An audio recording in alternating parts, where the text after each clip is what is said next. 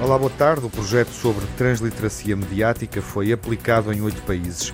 Austrália, Finlândia, Espanha, Colômbia, Reino Unido, Uruguai e Portugal. Agora pode ser aplicado por professores e alunos em contexto escolar. Sara Pereira é docente da Universidade do Minho e está connosco no Ouvido Crítico. Olá, Sara, viva. Olá. Sara, temos aqui um conceito que convém ser uh, explicado, o da transliteracia mediática. Podemos dizer assim? Sim, falamos de, de, transliteracia no sentido de, numa era digital, de vários meios, de convergência mediática, da necessidade de, de convocarmos uh, as várias literacias ou as várias uh, capacidades uh, da literacia fílmica ou da literacia para a televisão, da literacia para a publicidade, portanto, de as convocar neste conceito de, então, de transliteracia para se saber lidar melhor e de forma mais crítica com todo este ambiente uh, digital que hoje, com que hoje nós interagimos. E o que é este projeto, concretamente chamado Transmedia Literacy?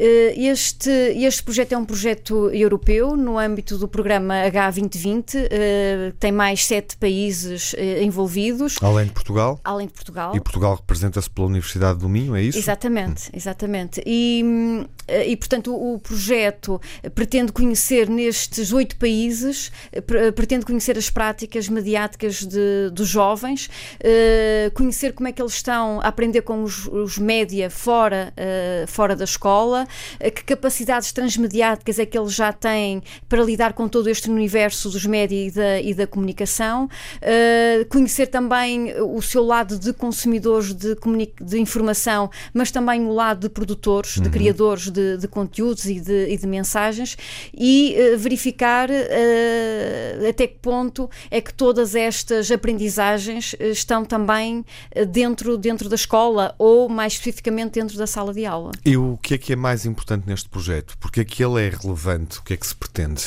Uh, ele, ele, é relevante porque, precisamente por este conceito da, da transliteracia, ou seja, de, de algum modo compreender se uh, estes jovens estão, uh, qual é o nível de preparação que eles têm para lidar com todo este universo da, da comunicação uhum. e, portanto, não estarmos aqui, a, não estamos a, a, compartimentar as literacias, mas a ver como é que, de uma forma articulada, eles eles usam as gramáticas dessas várias literacias no modo como consomem e produzem conteúdos.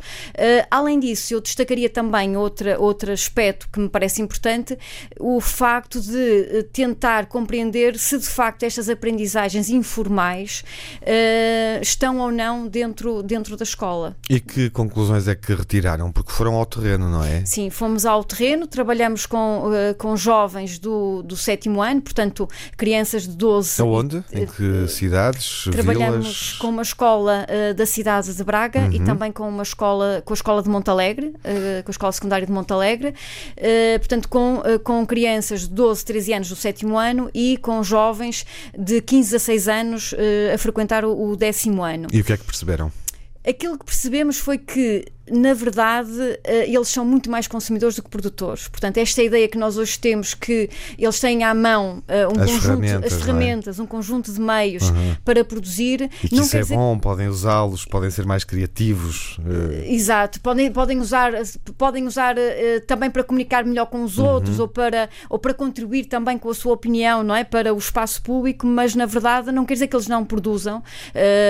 aqui também teríamos uma outra discussão do que é a produção e do que é participação, porque poderíamos, se considerarmos que publicar eh, uma, uma foto no Instagram, por exemplo, ou, ou colocar um like no Facebook, nós podemos considerar isso produção, mas será, ou participação, mas será um nível baixo, não é? Elementar da, da participação. Depois teríamos outros, outros níveis, eh, nomeadamente de, de, de, um comentário, alguém que comenta eh, ou, que, ou, que dá, ou que deixa a sua opinião e, portanto, que também tem que usar de alguma, de alguma argumentação. E, portanto, verificamos que, de facto, as suas práticas de produção não são assim uh, tão elevadas como às vezes nós, até uh, no discurso do senso comum, uh, tenta, tendemos a querer acreditar. Uhum.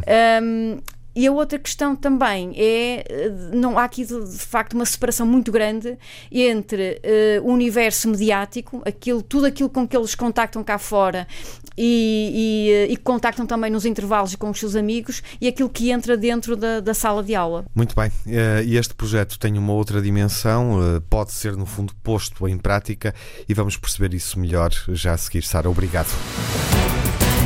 Este programa está preparado para ser aplicado nas escolas. Há uma agenda de atividades para professores e adolescentes que os envolva todos, como explica Joana Filhol Guimarães, da Universidade do Minho. Do ponto de vista da literacia mediática, levar práticas que marcam a vida dos alunos fora da escola para dentro da sala de aula é algo que faz todo sentido. Ah, não se trata aqui de pôr os alunos a viajar sem rumo nas redes sociais, a ver canais de youtubers, a jogar um qualquer videojogo. Trata-se antes de usar as redes sociais como material de reflexão sobre, por exemplo, a forma como consumimos notícias.